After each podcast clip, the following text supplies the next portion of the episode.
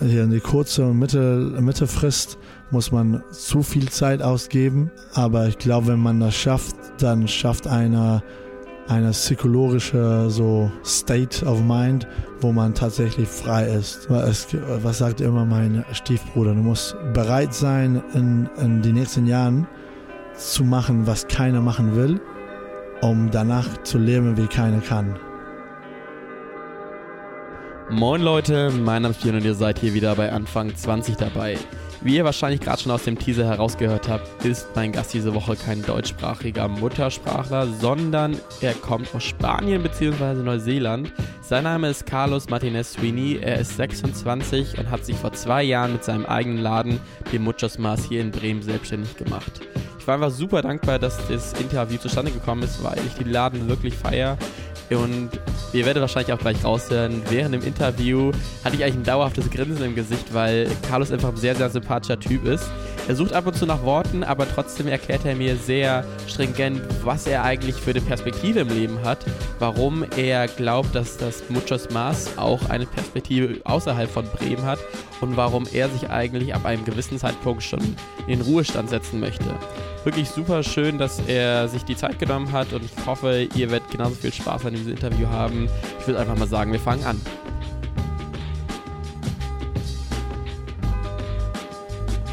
Moin Leute und willkommen bei einer weiteren Ausgabe Anfang 20. Ich befinde mich heute in einem sehr, sehr leeren Restaurant, nämlich das Muchos Mas am Wall hier in Bremen. Und mir gegenüber sitzt der Gründer des Muchos Mas, Carlos. Hallo. Hallo, hallo, hola freut mich wirklich sehr, dass das so schnell geklappt hat, weil ich weiß, normalerweise ist hier wirklich die Hölle los. Und es ist vielleicht mal was ganz Interessantes, auch einen Gastronomen hier in dieser Sendung zu haben. Und ich fange immer mit einer relativ schwierigen Frage an, der Selbstreflexion. Carlos, wenn du so eine kleine Pinnnadel setzen müsstest auf deinem Lebensstrahl, wo genau befindest du dich? Was macht Carlos normalerweise den Tag über? Hm, gute Frage. Ähm, ja, also was mache ich? Ich bin, wenn ich in Bremen bin, bin ich 25 Stunden am Tag hier. Ähm, ich befinde mich so im Moment, genau, ich bin 26 Jahre alt. Ich bin in Bremen seit fünf Jahren. Und den Laden habe ich jetzt nächsten Monat, also machen wir zwei Jahre Jubiläum. Und ich bin, ja genau, wenn ich hier in Bremen bin, bin ich 120 Prozent hier jeden Tag, Kopf, Körper, alles dabei. Ja. Wenn, wenn du Leuten das Muchos Mars beschreiben würdest, was ist das für ein Restaurant? Puh, es ist, ähm, ich sage immer, eine spanische Bar mit Küche. Also ich will das Wort Restaurant immer ein bisschen so vermeiden, weil man denkt sofort an so eine gerade Rücken und Messer und Gabel und eine seriöse oder so mehr Formel, ähm, mehr Formel Atmosphäre. Aber das ist hier eine authentische spanische Bar, aber hier. Das ist, was wir was wir versuchen hier immer zu über, übermitteln. Also das würde ich sagen. So ein, ein Stück Spanien in Mitte des Bremes. Und glaubst du, das ist auch der Grund, warum Menschen dann wahrscheinlich gleich um 12 Uhr hier reinmarschieren werden? Oder ist es das geile Essen? Was glaubst du, ist der Hauptgrund, warum Leute zu dir kommen? Ähm, ja, genau, genau. Also wir kriegen so Anfragen von, egal, also von 18 Jahre alt Mädels, aber auch auch von großen Firmen hier in der Nähe, in der Innenstadt, die wollen hier ihre Weihnachtsfeier oder mit 100 Kunden hier kommen. Und manchmal war es ein bisschen schwer zu verstehen, warum.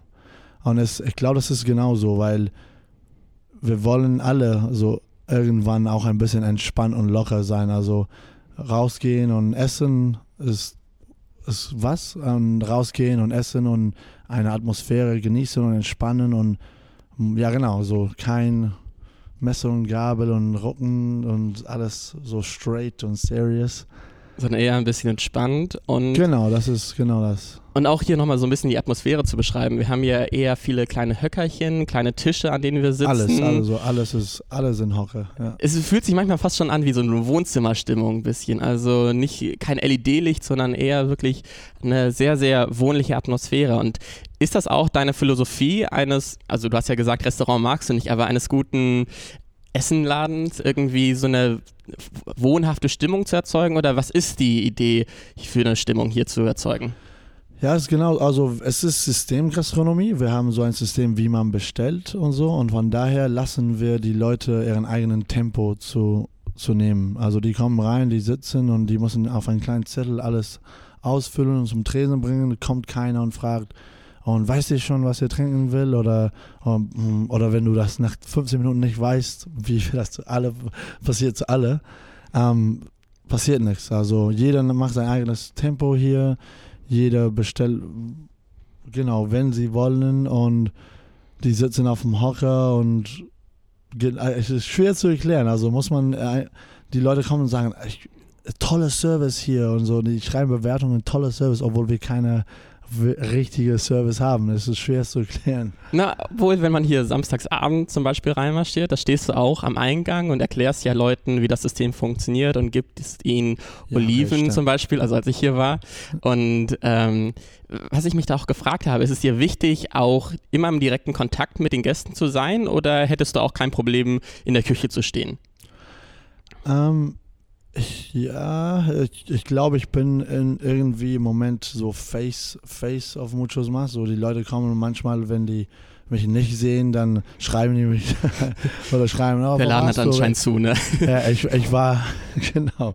Ich war bei dir, aber du warst nicht da. Ich, und manchmal antworte ich, ja, also ich habe mich ein paar Stunden freigenommen, sorry.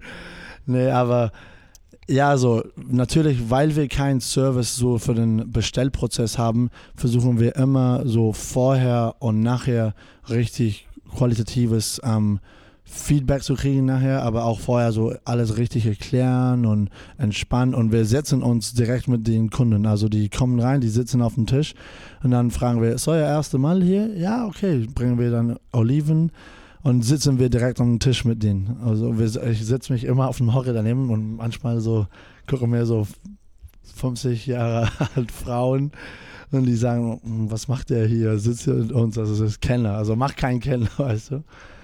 Ist das denn sowas, so eine spanische Mentalität? Also wenn ich jetzt in ein spanisches Restaurant gehe, ist das da gang und gäbe, dass sich da der, der Kellner oder Geschäftsführer direkt neben einen an den Tisch setzt? Oder würdest du sagen, ich das ist was ganz nicht. Individuelles, was du jetzt so für dich als positiv entdeckt hast?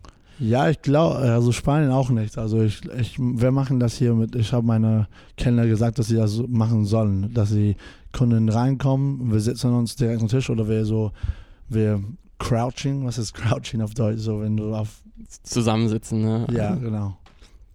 Und und dann einfach so eins zu eins schnacken und Konzepte klären und das ist hier und so bestellt man und und genau, und falls ihr Fragen habt, sagt Bescheid, kein Stress, wir lassen euch nicht alleine und so weiter und so fort. Also also ich kann wirklich jedem empfehlen, auch einmal hier vorbeizukommen und vielleicht ist es auch äh, interessant, jetzt mal einen Schritt zurückzugehen. Wie bist du nach Deutschland gekommen? Wie bist du zu Muchos Mas gekommen? Fangen wir vielleicht ganz früher an du bist ursprünglich Spanier oder Neuseeländer. Erklär uns das nochmal. ja, ähm, ich bin in Neuseeland geboren. Meine Mutter kommt aus Neuseeland und mein Vater aus, ähm, aus Spanien, also aus Valencia, von Valencia, weiß nicht. Ähm, kommt von Valencia und, und genau, ich bin in Neuseeland geboren und dann sind wir mit vier Jahren nach Spanien umgezogen. Und meine Warum? zwei. Weil, weil ah, Vater einfach, wollte, ich glaube, oder? weil mein, mein Vater wollte so da in Europa leben. Die wollten da zusammenleben. Und dann nach zwei Jahren haben die entschieden, nee, wir wollen nicht, nicht mehr zusammenleben.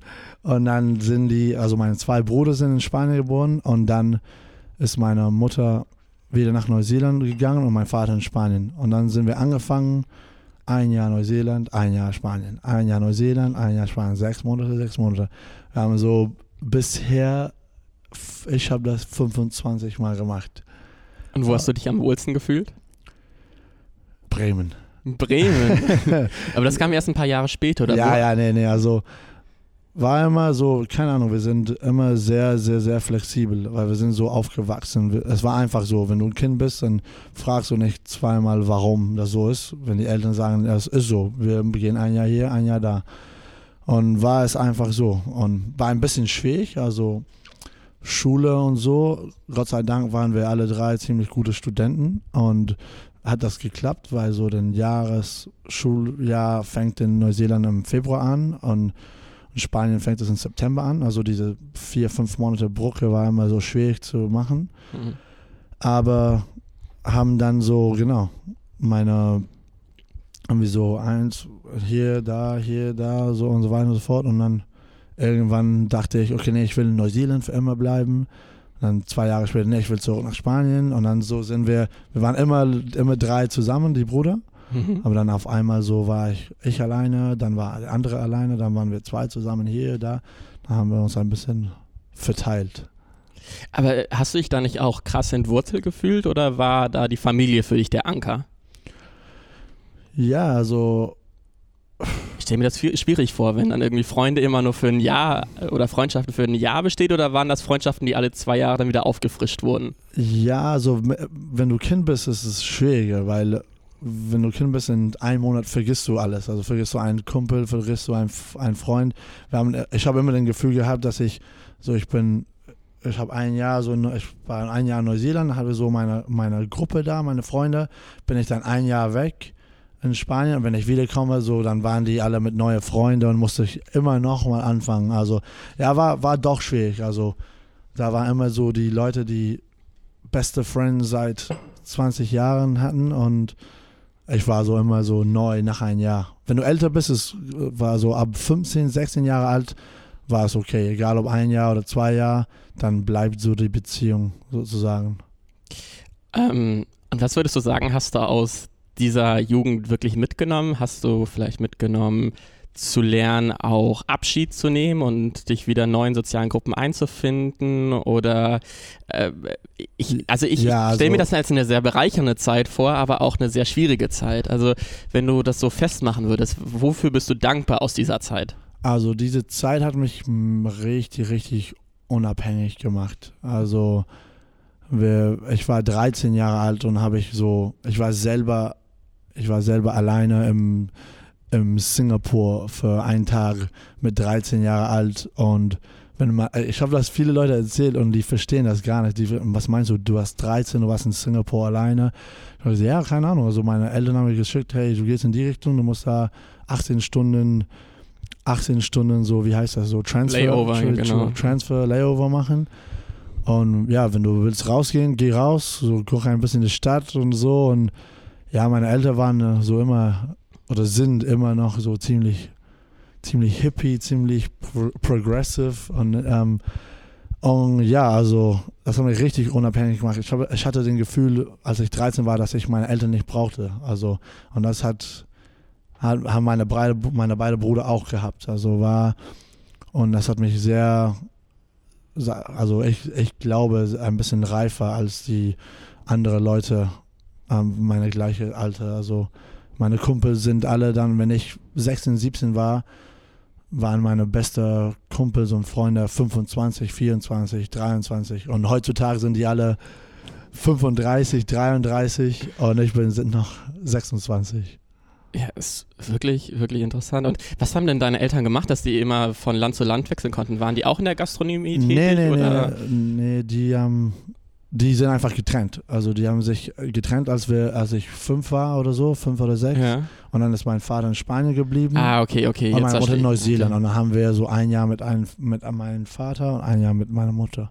Hm. Und äh, trotzdem, was, was haben die dann gemacht? Waren die dann auch schon in diesem Bereich tätig und hast Ah. also Gastrobereich und dachtest, oh, das ist voll interessant, da hätte ich auch Bock drauf? Oder war das was ganz anderes? Waren sie Lehrer? Doch, oder? doch. Also mein, meine Mutter hat ähm, zwei Restaurants gehabt in Neuseeland äh, für da so vier, fünf Jahren. Einer ist richtig gut gelaufen und, und da so, ja, richtig, richtig gut gelaufen. Und dann hat sie ein zweites aufgemacht und der hat ist gar nichts funktioniert und hat die beide nach unten ähm, geholt, also beide bankrott gemacht. Oh, okay.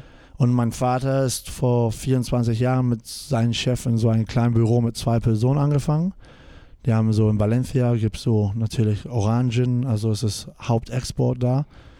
Ähm, und die haben so Orangen nach, ähm, äh, wie heißt das, ähm, Ost, Osteuropa exportiert. okay. Und ja, heutzutage haben sie langsam entwickelt, entwickelt. Heutzutage sind die 3000 Leute, 3000 Mitarbeiter, sind die zurück integriert, nach vorne integriert. Also die haben, die produzieren selber jetzt Frucht und, und Obst, also Obst um die ganze Welt, in, Südafrika, Chile, Tunesien. Das ist ein Und- richtig dickes Unternehmen.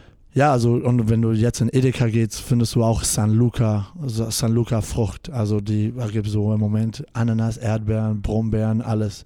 Und die haben so eigene Marke nach vorne ähm, geschafft und auch produziert. Und mein Vater macht jetzt heutzutage New Markets und er öffnet im Moment, ähm, er hat gerade so die ersten Verträge mit Russland und Tunesien und Hongkong unterschrieben, so die letzten, ja, letzte Woche hat er, nach Jahren hat er versucht in Russland reinzukommen und jetzt hat er es geschafft und gibt es jetzt San Luca Produkte bald in, in Russland zum Beispiel. Und war dann für dich dein Vater auch immer so ein Vorbild? Oder an wen hast du dich denn orientiert? Oder wie du jetzt schon vorhin gesagt hattest, dass du dich sehr unabhängig gefühlt hast. Brauchtest du je überhaupt so ein Vorbild, nach dem du dich richten musstest oder wolltest? Boah, schwierig. Also, ja, Vorbild, also Role Model sozusagen, habe ich nicht so viele gehabt. Also doch ein paar Kumpels. Für mich war es immer so, meine besten Freunde heutzutage sind die Leute, die haben immer ihr eigenes Ding gemacht. Also keine Schieb, so keine Schärfe, sondern Leute, die einfach so verrückt sind. Ja, alle ein bisschen bekloppt. ja. Okay, aber wir, wir, wir kommen dann zu dem Punkt, dass du ja irgendwann deinen Highschool-Abschluss oder hast du sogar zwei Abschlüsse dann gemacht? Also ähm, ja, so ich, ich habe mich entschieden, da an ähm, ein Jahr nach Neuseeland, nach, also nach meiner Highschool, habe ich dann eine Highschool in Spanien fertig gemacht und habe gesagt, nee, ich mache ein Gap Year. Mhm. Ich bin ähm, zurück nach Neuseeland geflogen, habe ich ein Jahr auf unserem Bauernhof gearbeitet. Okay. Habe ich da, wir haben da 300 Kühe und ich habe die zweimal im Tag für zehn Monate äh, gemelken. Nee, gemolken, ja. Gemolken ist ja. das Verb. gemolken. Ähm, ja, und das habe ich gemacht so für ein Jahr. So war echt anstrengende mit meinem Stiefvater, so richtig oldschool New Zealand Farmer, so richtig, richtig streng. und war auch so eine krasse Zeit. Und dann habe ich gesagt, nee, ich komme zurück und bin ich ähm, International Business an der Universität Valencia angefangen. Mhm. Und dieses Studium hat diese Doppelabschluss-Möglichkeit, ähm, wo man dann die zwei ersten Jahre in Valencia macht und die zwei letzte in einer Partneruniversität. Mhm. Und diese Partneruniversität war Hochschule Bremen. Ah, okay. So schließt sich ein bisschen der Kreis. genau, und dann, wenn man, wenn man ein bisschen deine Geschichte verfolgt, sieht man, dass du während der Hochschulzeit auch das Konzept fürs Muchos Mars entwickelt hast. War die insgesamt das Studium sehr, sehr hilfreich für dich, jetzt auch beruflich durchzustarten oder wolltest du eher studieren? Weil mit vielen in diesem Podcast-Format habe ich das Gefühl, dass sie das Studium manchmal eher hinderlich finden, dann wirklich ihre Träume zu verwirklichen. Hattest du auch manchmal das Gefühl, dass sich das Studium zurückhält oder war das eher so ein Befreiungsschlag? Ähm, nee, Hochschule, Hochschule Bremen war cool. Ähm, war, war cool. Ist auch eine komplett andere so, so Teaching Art. Also da in, in Spanien sehr theoretisch, sehr so einfach lernen und dann einfach sagen wir in Spanien, wir sagen einfach kotzen, so auf dem Papier kotzen. So Bulimie lernen, ne? Ja, genau, genau. Aber hier war cool und ähm, ja, war sehr wichtig auch so für Muchos Mas, weil ich hatte die Idee, sobald ich hier kam, so Anfang äh, September 2013, ich hatte sofort Oktober, November die Idee gehabt, ähm, dass ich hier sowas funktionieren könnte, also auch einer größeren Scale, also auch in Deutschland. Wenn eine funktionieren könnte, könnten 20 oder 30 funktionieren, weil ich habe so gar nicht gesehen. So Franchise-mäßig hast du direkt Ja, gedacht, ne? Franchise-mäßig ne? oder selber oder wie auch immer. Also Aber war nicht da, da das Beispiel deiner Mutter so abschreckend? Hattest du nicht da schon so Zukunftsangst? Ja. Wie das enden könnte? Ja, also man hat immer Angst vor alles. Also kannst immer so eine scary Side finden für alles. Also aber überzeugt dich manchmal auch da deine eigene Selbstkritik? Ähm, ja, ich glaube, ich hatte ich hatte mehr Angst, um das nicht zu machen. Ich hatte mehr Angst, so, wenn ich denke, okay, ich bin hier 40, ich hätte das gemacht. Das ist, so, das ist mehr so Regret auf was du nicht gemacht hast, als Regret auf was du gemacht hast. Das ist immer so mein, mein Stil. Ja. Okay. Und ähm, wie, wie kann ich mir das vorstellen? Also du, du hattest ja gesagt, 2013 hast du die Idee so entwickelt gehabt für ein spanisches Restaurant hier in Bremen. Wie sah denn das Konzept da aus? War da einfach nur wirklich ein ausgearbeitetes Businesskonzept, was du dann auch in der Hochschule abgegeben hast? Oder? Ja, also war, war genau so. Also war Entrepreneurship mit Peter Falk, ein sehr bekannter ähm, Lehrer in, in der Hochschule Bremen. Ich glaube, war viele Jahre da er war auch sein, so sein ähm, Claim to Fame war es, er war auch Lehrer von, er war Lehrer in die gleiche Schule als ähm, als ähm, Bill Gates sein erster ähm, Computer ähm, genommen hat. Ah, okay. Er war so da in USA in die gleiche Schule, hat Bill Gates als Student gehabt. okay. Und er war so mein Entrepreneurship, ähm, ähm, Entrepreneurship-Lehrer und er hat gesagt, okay, ihr habt fünf Monate, ihr müsst einen Businessplan machen. Hat uns so ein bisschen, ein paar theoretische, ähm, wie heißt das, so Grundkenntnisse ähm, gegeben und dann hat er gesagt, ja, mach es. Und ich dachte, ja, perfekt. Also perfekte Opportunity. Hier ähm, alle die Zahlen wirklich für diese zukünftige Muchos Mas oder damals hatte ich keinen Namen, so Montaditos Laden oder wie auch immer. Und ich habe ja tatsächlich für fünf Monate richtig, richtig Gas gegeben. Ich habe eine zu große Präsenz Präsentation gemacht. Mhm. Und dann habe ich da so vorgestellt. Die waren alle so sofort, die 30, 40 Leute haben gesagt, ja, hey Mann, mach das. Also das wird funktionieren. Er, er meinte auch, ja, ähm, es hört sich sehr gut an, haben wir 1 Kom- 1.0 gegeben. habe ich dann meine Bachelorarbeit über ein Thema geschrieben. Und das war so, so diese Zeit, wo ich den Businessplan geschrieben habe. Und danach kommt so den Rest. Genau, wie, wie ging es dann weiter? Also du hattest ja den fertigen Plan schon und dann hast du dich auch nach Lokalitäten hier in Bremen umgeschaut. Oder, Ja, also ein, da sind sogar Leute direkt auf dich zugekommen, meinen das ist so geil, ich kenne da so einen Laden. Also wie, wie sah dann der nächste Schritt danach aus? Nee, also ist keiner zu mir gekommen oder ich habe keine Location gesucht oder gefunden, weil, weil ich kein Euro in mein Konto hätte. Also, also von daher wäre ein bisschen blöd. Ähm, war, war ein bisschen so, ich hatte diese Presentation, diese Prezi, Ja. ähm, und ich habe einen Kumpel in Spanien gefragt, äh, sie haben so eine große Transportfirma, sein Familienfreund, so wie mein Bruder und wie meine Schwester. Ich habe ihn gefragt, hey, wenn ich das irgendwann mache, so in ein paar Jahre, könnten wir, könnten wir mit deinen LKWs ähm, Sachen von Spanien nach hier transportieren? Er meinte, ja, so ist machbar, die machen, sie haben 200, 200 plus LKWs, Mhm. das können wir hinkriegen, Carlos, kein Problem. Und dann hat er mich gefragt, aber was ist das für ein, was ist das für ein Projekt? Und ich habe erzählt, also guck, ich glaube, das ist so ein Loch in dem Markt. Ich glaube, das könnte funktionieren. Und wenn das hier funktioniert in Bremen, ich glaube, es könnte überall funktionieren. Und dann hat, hat er sich so richtig, richtig interessiert. Habe ich dann so eine offizielle Präsentation bei ihm und seiner Mutter, so die Finanzen macht und die Schwester. Auch schon wieder viel zu groß oder war die in dem Rahmen angemessen? War in dem Rahmen angemessen, weil wir, das war so richtig Money Talk. Okay. Also da ist zu großes geht nicht. Ich glaube, so wenn man über so viel Geld redet. Und, und ja, und wir haben da, die haben gesagt, ja, okay, machen wir es. Die haben gesagt, hey Carlos, ähm, aber das ist dein Konzept. Wir trauen, wir, wir trauen dich einfach. Also den größten Anteil von der Firma muss deines sein. Und das haben wir so gemacht. Und heutzutage sind die meine Businesspartners. Okay. Aber die kümmern sich nur um den Transport oder sind die auch hier dabei gewesen, die, die zum Beispiel das, Die- die, die Deko auszusuchen und so weiter? Oder Also- war das alles deins? Also, Ähm, Raul, der Raul, er, ähm, er hat sich um, um den Transport gekümmert. Er hat sich auch über Finanzen, also durch ihre, durch ihre große Firma haben wir einen Kredit von der Bank sehr schnell bekommen. okay, also, also das die- war nicht durch, die, durch das Unternehmen finanziert, sondern Ja, durch also eine Bank sagen wir, wir haben uns drei haben wir den Kredit zusammengenommen, mhm. aber weil die Firma dahinter steckt, Ah, haben okay, wir okay. uns so sofort gegeben. Also war, war richtig einfach, so einen Big Player zu haben da, daneben. Und Raul hat, hat mich immer so, ja genau, mit Transport und mit Finanzen und alles geholfen. Und Maria ist eine, so eine von der besten Designerin in Barcelona, Graphic Designers, arbeitet so in einer echt großen Agentur als Creative Director. Und, und sie hat den ganzen ähm, Corporate Image, Branding, Marketing, Packaging, alles. Sie hat ihre Masterarbeit über den Corporate Image von Muchos Mas gemacht. Oh, das ist ja geil. Ja, und, und dann, das war ganz am Anfang, hat sie, war sie richtig, richtig drin. Sie waren hier Interior Design, haben wir auch einen Kumpel gehabt, Borja.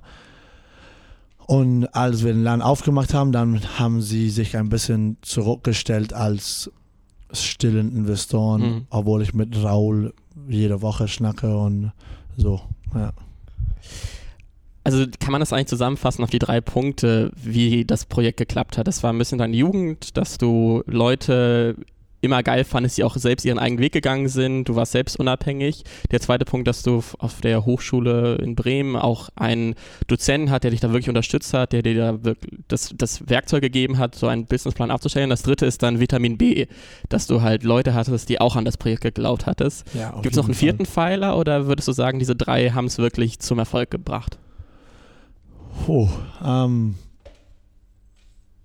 ich glaube, ich glaube, da also fehlt einer und ich glaube, dass es geht alles, ja genau, wie, wie du sagst, du sagst Vitamin, Vitamin B, aber Vitamin B kriegt man nur, wenn man richtig gute Social Skills hat. hat. Mhm. Und ich, ich merke das immer so, dass ich, ich glaube, ich kann gut mit den Leuten reden, ich glaube, ich kann gut die Leute überzeugen und ich kann auch gut hören und ein bisschen Empathie haben. Und ich glaube, das ist einer der wichtigsten Pfeiler für alles. Also heutzutage, egal ob das ist, um ein paar hunderttausend Euro von der Bank zu kriegen oder Investoren zu finden oder wenn ich mich hier mit Leuten hinsetze und die wollen ihren 50. Geburtstag feiern, muss man, also die haben sich schon mit acht anderen Lokalen gesessen und geschnacken und man muss, da richtig so Social Skills haben. Ich glaube, das ist so ein wichtiger Pfeil. Und was war denn am schwierigsten in dieser Anfangszeit? Also Finanzierung lief ja ganz gut, aber war es dann auch weitere Leute zu finden, die auch an dem Projekt mitarbeiten? Oder was, war für dich das Schwierigste? Schwierigste war, was wir in Economics sagen, das Opportunity Cost. Okay. Kennst du den Begriff? Ja, ja, Opportunitätskosten. Ne? Ja. Also die zweite Möglichkeit, dass du nicht machst, weil du eine, weil du den ersten entschieden hast. Mhm. Also und ich habe da ein Praktikum, nach meinem Studium habe ich ein Praktikum bei Kühne Nagel gemacht. Mhm. Ich habe für den ein paar, ich war in zwei Abteilungen und bei der zweiten habe ich ein Market Research über Middle East gemacht und war ziemlich erfolgreich, haben da ein paar Kleinigkeiten rausgekommen und die haben der Herrn, ein, ein Herrn da in der Firma hat gesagt, ich glaube, dass du, ich will, dass du hier ein Jahr in Bremen bleibst mhm. und danach ich will dich so nach Kuba schicken. Ich will, dass du der einzige kühle Nagelmensch in Kuba bist. Kuba? Ist also, das ein großer Absatzmarkt oder wäre das weil, dann für weil das so Südamerika? An dem, ja, an dem Jahr haben die das erst die, die Grenzen aufgemacht. Ah, als die USA dann die Sanktionen gelockert genau, haben. Genau, so war, war so ein bisschen so der grobe Plan. Also war kein festen Jobangebot, aber mhm. er meinte, hey, ich glaube, wir könnten jemanden wie du brauchen, ähm, wie du oder wie dich? Wie dich. Wie dich, da wusste ich schon. ähm, ähm, ja, und er meinte, ja, ich glaube, das, kann, ähm, das würdest du machen. Und er war so ziemlich sicher, dass ich das nehmen würde. Und dann habe ich gesagt, nee, ich glaube, ich versuche Investoren zu finden und ich versuche eine Location zu finden, ich versuche diesen Konzept in, und er könnte das nicht glauben. Also er meinte, Wirklich? Gastronomie? Bist du verrückt oder? ja, also er war ich, ich hab, da war da war eigentlich die schwierigste Punkte, weil wenn du jemanden so der Vice President hast und er guckt dich an und meinte, bist du verrückt, Junge? Also das ist hier, ich habe hier 50 Azubi, sie würden das hier sofort nehmen und hat er doch richtig Druck gemacht? Ja, so eigentlich schon. Ja. Er meinte, nee, überleg das, weil das ist ja eine wichtige Entscheidung, Carlos, und ich mag dich. Und, und dann war ich mit ein paar von den anderen Kollegen, die auch ziemlich gut weit gekommen in die Firma sind. Und die haben gesagt, Carlos, versuch es, versuch dein Ding. Logistik wird immer hier und du wirst 40 sein und denken, hey, also wir, wir sind hier ein, ein Person in dieser 80.000 Personen Firma und egal wie wichtig unser so Name Badge ist, sind wir immer noch so ein kleinen Stock hier in den, hm. einen kleinen Klein. Ach, so ein kleines Zahnrad im großen Zahnrad. Ganzen. Wow, was ein Wort. Zahnrad, genau. Und hast du das dann auch retrospektiv so ein bisschen bereut? Oder lief es dann mit dem Mutschusmaß einfach nur bergauf? Also war es äh, ab dann, nachdem du dich entschieden hast, ich hänge mich jetzt voll und ganz rein beim Mutschusmaß, die richtige Entscheidung? Ja, nee, war nicht bergauf. Also doch, ich kann nicht merken, also ganz von Anfang ist okay. Und haben wir so jeden Monat so zumindest die Rechnungen bezahlt mhm. und und haben wir da keine großen Schwierigkeiten, so was finanziell ist, aber doch, also ab und zu, wenn du einen schlechten Tag denkst, ab und zu denke ich, oh, das wäre, aber ja, eigentlich nicht. Also ich bin im Moment Vielleicht, wenn du mich in drei Monate fragst und ich schlafe schlaf unter einer Brücke, äh, ich hätte in Kuba gewesen. Aber. Wäre es auch wärmer gewesen. Ja, genau, wärmer, zumindest wärmer. Aber nee, äh, ähm, eigentlich nicht. Nein. Und wie würdest du die Motivation beschreiben, dich selbst zu verwirklichen? Ist es wirklich dein eigenes Projekt zu haben oder was du schon vorhin meintest, ich habe keinen Bock, irgendwie eine Chance verpasst zu haben? Ähm, für mich, äh, mein, mein Ziel am Ende des Tages ist, ist irgendwie so ein monetärer, sagen wir ein monetärer Ziel, Mhm, ja. monetäres Ziel. Nicht, weil ich, ich will Geld oder so, sondern weil ich will so Freiheit. Und ich, ich glaube, ich habe so irgendwie ganz von vielen Jahren habe ich verstanden, dass man, um Freiheit zu haben, in dieser Welt sehe ich, braucht man ein bisschen Geld. Oder nicht nur Freiheit, sondern Opportunities. Braucht man einfach Geld in der Tasche. Ist traurig irgendwie, wenn man das analysiert, aber ich sehe das einfach so. Also ich und mein Ziel ist, dass meine Zeit nicht von meinem Geld abhängt. Mhm. Und nee, andersrum, dass mein Geld nicht von meiner Zeit abhängt. Dass ich, genau, dass ich, ich irgendwo sitzen kann und dass ich trotzdem so passives Einkommen. hast. Geld, Einkommen haben kann, um machen, was ich will. Ah, genau.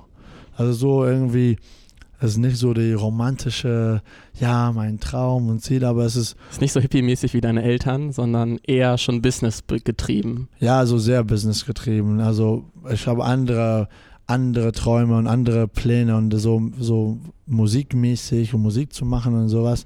Also so mehr in meine Richtung, aber das hier, ich liebe, also ich liebe diesen Projekt und ich bin 120 Prozent da hinten steckt, also da hinten. Aber es ist auch so, ich sehe das einfach so als gründermäßig, ich sehe das, okay, ich habe auch so Gastro gemacht, aber ich hätte auch in eine andere Richtung gegangen, Mhm. aber mein Ziel wäre immer das Gleiche. So erstmal ein Spiel irgendwie gewinnen und danach kannst du entscheiden, wo du deine Zeit in deine Träume reinsteckst. Das ist eigentlich ganz interessant, weil äh, ich glaube, viele Leute, die in der Gastro sind, die leben halt auch wirklich für ihren Laden, was du ja schon gesagt hast, aber da klingt es meistens so, dass sie das für Jahrzehnte machen wollen. Bei dir ist es ja nicht so der Fall. Die Frage ist ja, was ist die Perspektive des Muchos Mas? Soll das franchise-mäßig aufgezogen werden oder möchtest du es irgendwann äh, verkaufen oder wa- was, was glaubst du, wo geht die Reise des Muchos Mas hin? Ich glaube, verkau verkaufen, im Moment kann ich mich gar nichts vorstellen, weil es ist mein Baby. Also ich bin mehr als verliebt hier. Ähm, aber auf jeden Fall, also wir kriegen jetzt schon Anfragen und von anderen Leuten in andere Städte, auch Leute, die auch ein bisschen so da Kapital haben und die meinten, hey, ich glaube, das könnte hier locker in, in diesen Stadt oder diesen Stadt funktionieren.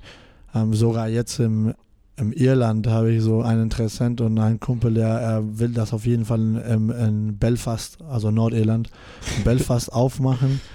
Und, und ja, im Moment ein Ziel ist jetzt hier alles etablieren. Ich muss hier dem Konzept alles noch durcharbeiten, durcharbeiten. Ich bin, ich habe hunderttausend Sachen, die ich noch verbessern will und äh, dass ich nicht zufrieden bin. Und zwar, Hm? womit bist du noch nicht zufrieden? Ähm, mit Effizienz. Also Mhm. wir sind eine extern hier von Atmosphäre sind wir eine sehr spanische Laden und wir kriegen das gut hin. Aber intern sind wir auch manchmal ein bisschen, obwohl das klingt ein bisschen blöd, aber wir sind ein bisschen zu spanisch. Ich meine, Ah, zu wir brauchen locker. ein- ja, ich glaube, wir sind, wir brauchen, ich brauch, ich muss Prozesse für alles reinbauen. Okay. Wenn das tatsächlich eine Franchise sein muss oder jemand sagt, hey, oder kein Franchise oder ich mache einen zweiten Laden auf, das muss wirklich ein Copy-Paste sein und so, dass Muchos Mas ein Standard hat überall. Mhm. Das kein, das, denn Muchos Mas in Oldenburg nicht anders als äh, Muchos Mas in Bremen schmeckt. Und intern muss ich noch viele, viele Prozesse machen, sodass wir richtig effizient und strukturiert und standardisiert sind. Weil ich will, dass das auf jeden Fall so wie eine deutsche Maschine läuft. Das ist eigentlich ganz interessant, so ein, so ein Hybrid aus deutscher Effizienz und spanischem Feeling. Würdest du denn sagen, du bist ein guter spanischer oder ein guter deutscher Chef? Also eher locker leicht und es wird noch nach dem Feierabend eingetrunken oder nach dem Feierabend wird aufgeräumt und nach Hause gegangen? Oh, das ist schwierig. Das ist so meine schwierigste, das ist persönlich meine schwierigste so Punkt jetzt. Also, Der größte Struggle momentan. Gro größter Struggle ist auf jeden Fall so diese Work-Life-Balance. Mhm. Ich bin 26, ich habe den Laden mit 24 aufgemacht. Also als ich den Laden aufgemacht habe, waren die Hälfte von den Mitarbeitern älter als ich. Mhm. Heutzutage sind die auch so die Hälfte älter als ich. Und das ist schwierig. Also ich will, man muss, die, also wir sind bekannt für unsere Stimmung, unsere interne Stimmung. Das kommt richtig gut rüber, denke ich. Die Leute lieben uns. Wir tanzen hinterm Tresen in die Küche. Die sind am Lachen die ganze Zeit. Und das ist immer schwierig zu ähm, kombinieren mit, hey, das ist ein Geschäft. Das ist, muss seriös sein. Du kannst nicht zehn Minuten später kommen, egal ob wir gestern Abend zehn Bier zusammen getrunken haben. Mhm. Und das ist so das Problem, ja. Das ist für mich ist sehr schwierig. Und ist auch weil die sind alle meine gleiche Alter. Wir verbringen zusammen, ich verbringe mit den Jungs und den Mädels 200 Stunden insgesamt mit denen pro Woche. Mhm.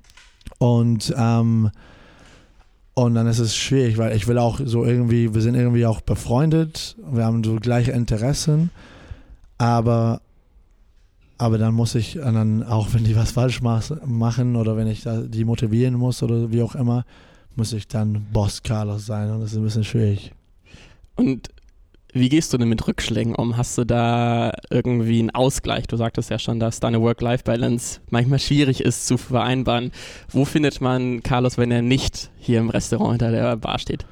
Wo bin ich? Ja. Also ich versuche jetzt seit ein paar Wochen ein bisschen zu machen. Also mich ist, also tatsächlich zu sagen, nee, Sonntag gehe ich nicht zu einem Laden oder Montag gehe ich nicht hin. Und Okay. dann sitze ich oder bin ich irgendwo anders und ich versuche ein bisschen Sport zu machen. Manchmal bin ich aber andere Restaurants zum Essen. aber ja, es ist echt schwierig. Also echt, echt schwierig. Aber ja, so, keine Ahnung, ich muss. Bei, bei mir, es geht immer so, mein Vater hat zu mir immer gesagt, dass du musst der Erste für alles sein. Du wirst, du musst der Erste, die, er sagt, Carlos, du musst ähm, studieren, dann bist, dann musst du der beste Student in deiner, in deiner Klasse sein. Okay. Aber musst du feiern gehen, ich will, dass du bis 7 Uhr morgen da bist und dass du auf dem Boden landest, wenn das muss. Also, Ja. und wenn du Sport spielst, ich will, dass du der Verrückteste auf dem Rugbyfeld bist. Und das war so immer mein, mein Gleichgewicht, so mein Balance ist immer so, immer der Erste für alles zu sein. Aber auch der Extremste, ne? Ist das, hast du manchmal auch das Gefühl, du bist da über gewisse Stränge auch geschlagen, um das andere noch zu setzen, wofür glaubst du oder was glaubst du, nehmen die Leute übel? Wo hast du das vielleicht übertrieben? Dein, dein Geist, ich möchte der Erste oder der Krasseste sein. Wo sind die Leute sauer mit mir? Ja. Ähm, also die Leute, die meine Freunde, meine Rugby-Mannschaft, meine, meine Leute, meine Umgebung, meine Familie, die sind alle ein bisschen sauer. Aber ich kann das, aber die verstehen das auch, denke ich oder hoffe ich, dass ich habe die alle auf die eine zweite Ebene Zweiter Rang in deiner Prioritätenliste. Genau, zweiter Rang. Also ich, ich lebe hier, fast schlafe ich hier, bin ich immer hier. Wenn ich nicht hier bin, auch wenn ich mit denen unterwegs bin, sitzen wir in einem Restaurant. Irgendwie kommt immer ein Thema raus und schnacken wir über Muchos und Zukunft und Pläne und das habe ich gemacht und Marketing, das hat geklappt und so viele Leute sind gekommen und, und das ist immer so und, und das ist immer so, ich glaube, die Leute könnten ein bisschen sauer mit mir sein. Aber die, aber die verstehen das. Hoffe ich.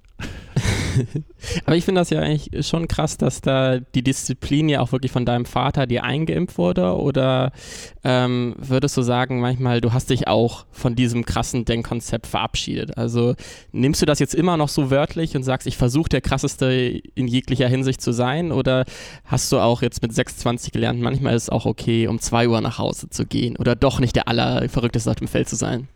Ähm, ja, ich, im Moment bin ich immer noch so. Also jetzt versuche jetzt, weil der, der Laden so läuft ein bisschen. Ich meine, ich habe eine echt gute Managerin und sie macht es also alles perfekt. Jetzt kann ich ein bisschen, ein bisschen wegkommen und schaffe ich das, ein bisschen mehr Social Life zu haben. Aber ähm, ja, keine Ahnung. äh, Ich, ich, ich bin so, ich glaube, ich bin, ich bin so. Meine, ähm, ich gehe jetzt zum Beispiel in Urlaub am Ende des Monats und um diesen Urlaub zu genießen, wird der Laden ich, zugemacht. nee, nee, nee, nee, nee, nee.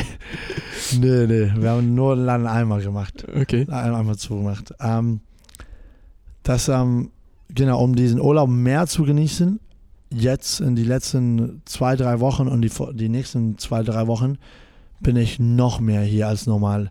Jetzt bin ich so von 8 Uhr morgens bis, also jetzt manchmal 21 Uhr, aber manchmal auch 1 Uhr morgens, 2 Uhr morgens. Und weil ich will diesen Gefühl haben, dass wenn ich wenn ich in Urlaub gehe, dass ich das verdient habe. Mhm. Ich kann das nicht genießen. Wenn, äh, ich kann nicht wegfliegen, ohne, ohne den Gefühl zu haben, dass ich das verdient habe. Also es ist ein bisschen komisch, aber ich, ich stecke jetzt im Moment noch mehr Stunden rein, weil ich will, die, ja, ich will da auf dem Strand in Valencia sitzen mit Familie und denken, ja, also geil. Ich habe es mir verdient. Ja, ich habe mir das verdient, obwohl keiner wird mir was sagen. Also keiner wird sagen, ah, hast du verdient oder nicht oder kannst du machen. So auch meine Businesspartner, die sagen nicht, die, was ich mache, dann mache ich.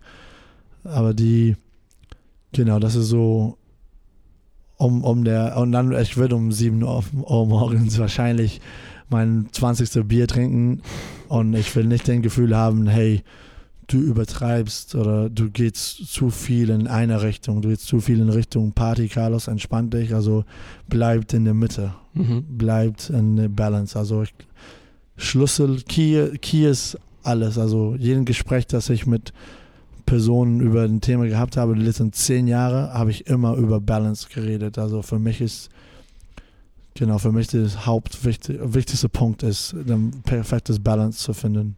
Okay. Vielleicht, ich, ich finde das sehr interessant. Es ist so ein Balance zwischen zwei Extrempolen. Also ja. 100% Arbeit, 100% Urlaub, 100% Sport. Wenn du Leuten Tipps geben würdest, ja, wie, wie mache ich mein eigenes Restaurant gut? Welche Fehler würdest du sagen, sollte man vermeiden oder welche Stärken sollte man mitbringen? Ähm, Sachen, dass man vermeiden kann, mhm. ist ähm, wenn man zum Beispiel einen Laden renoviert, ähm, habe ich auch schnell gelernt, dass für einige Sachen muss man Geld ausgeben und für einige Sachen muss man nicht so viel Geld ausgeben, aber es ist schwierig zu wissen, welche die sind. Zum Beispiel mit Geräte und so, es ist ein sehr praktisches Beispiel, aber mit Elektro- und Küchengeräte und da muss man immer gute Qualität kaufen, weil wer kauft billig, kauft zweimal. Mhm. Aber auch dann auf den anderen, also für Reno-Sachen, Renovierung, du gehst zu verschiedenen Läden und du zahlst einfach, weil du sagst, okay, das brauche ich, brauche ich, brauche ich, brauche ich. Aber wenn du ein bisschen recherchierst, findest du online oder irgendwo anders für 20 Prozent, also der Kosten. Hm. Was die Stärke des Mann, ich glaube, ich glaube auf jeden Fall ähm, dabei bringen muss, ist, wie gesagt, eine, eine Disziplin. Es, insbesondere wenn man jung ist, Anfang 20 ist, ähm, weil natürlich wir haben alle Bock zu trinken und tanzen und da sind Männer und Frauen und wir sind Humans am Ende des Tages und muss man Disziplin haben, um nach Hause zu gehen, weil am nächsten Tag du musst die Kaffeemaschine sauber machen, anstatt mit vier Mädels in einer Disco gehen oder wie auch immer. Ähm, Disziplin ist, ich glaube, auf jeden Fall wichtig. Also in, und auch Social, also Social Skills. Mhm. Ich glaube, wenn man vor Leute stehen muss, es gibt so andere Gastronomen in Bremen, die ich finde top, wie die das machen. Und es ist einfach nur, weil die den Laden läuft und so, eigentlich weil die perfekte Social Skills haben. Und wenn du gute Social Skills hast, normalerweise stellst du Leute ein, die auch gute Social Skills haben, weil die fällen dir so. Und das ist so, für, ich glaube, das ist so wichtig, sehr, sehr, sehr, sehr wichtig, so Social Skills zu haben, mit Leuten zu reden, zu hören, zu überzeugen, mit Herstellern, mit Kunden, mit Banken, mit Werbeagenturen, mit alles. Also, das ist das Wichtigste, denke ich. Dann die letzte Frage. Warum sollte man anfangen? Hui, äh, man, soll anfangen, um frei langfristige ähm, Freizeit zu schaffen. Also obwohl kurz hier in die kurze Mitte, Mittefrist muss man zu viel Zeit ausgeben. Aber ich glaube, wenn man das schafft, dann schafft einer eine psychologische so State of Mind, wo man tatsächlich frei ist. Also ich bin, was, was sagt immer mein Stiefbruder, du musst bereit sein, in, in die nächsten Jahren zu machen, was keiner machen will, um danach zu leben, wie keiner kann. Okay. Ich weiß nicht, ob das das richtig ist. Nein, das, so, das hört sich sehr gut an. Ich glaube, auf dem, auf dem Go äh, nach, von Englisch nach Spanisch, äh, von Englisch nach Deutsch übersetzt, aber aber ja, genau das ist so, warum anfangen? Weil wenn, wenn du richtig bereit bist und du, und du hast ein Market Research gemacht, du hast eine gute Idee und du denkst, nee, ich glaube oder ich bin sicher, dass das funktionieren kann und du bist bereit, also tatsächlich bereit, um Nein zu dieser vier Mädels Richtung Disco zu sagen. ja. Du bist bereit, um das zu sagen, dann, dann ich glaube, kann man so einen Lebensstil schaffen, die viele Leute haben würden, gerne haben. Du verstehst mich. Voll und ganz. Carlos, vielen Dank, dass du mein Gast warst. Ich kann wirklich nur jedem empfehlen, hier mal bei Muchos Mas in Bremen am Wall 135, 135 vorbeizuschauen. Du bist Gegenüber ja, der Windmühle.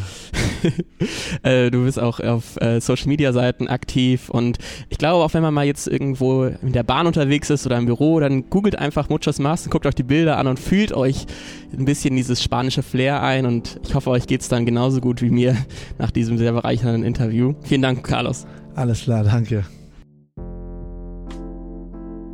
So, das war schon wieder mit der vierten Ausgabe Anfang 20, beziehungsweise schon ist relativ, denn die Ausgaben werden immer länger. Dennoch habe ich ja das Feedback von euch bekommen, dass ich weniger schneiden soll und eher dem Gesprächsflow ähm, Zeit und Raum geben lassen. Und ich hoffe, ich habe das getan.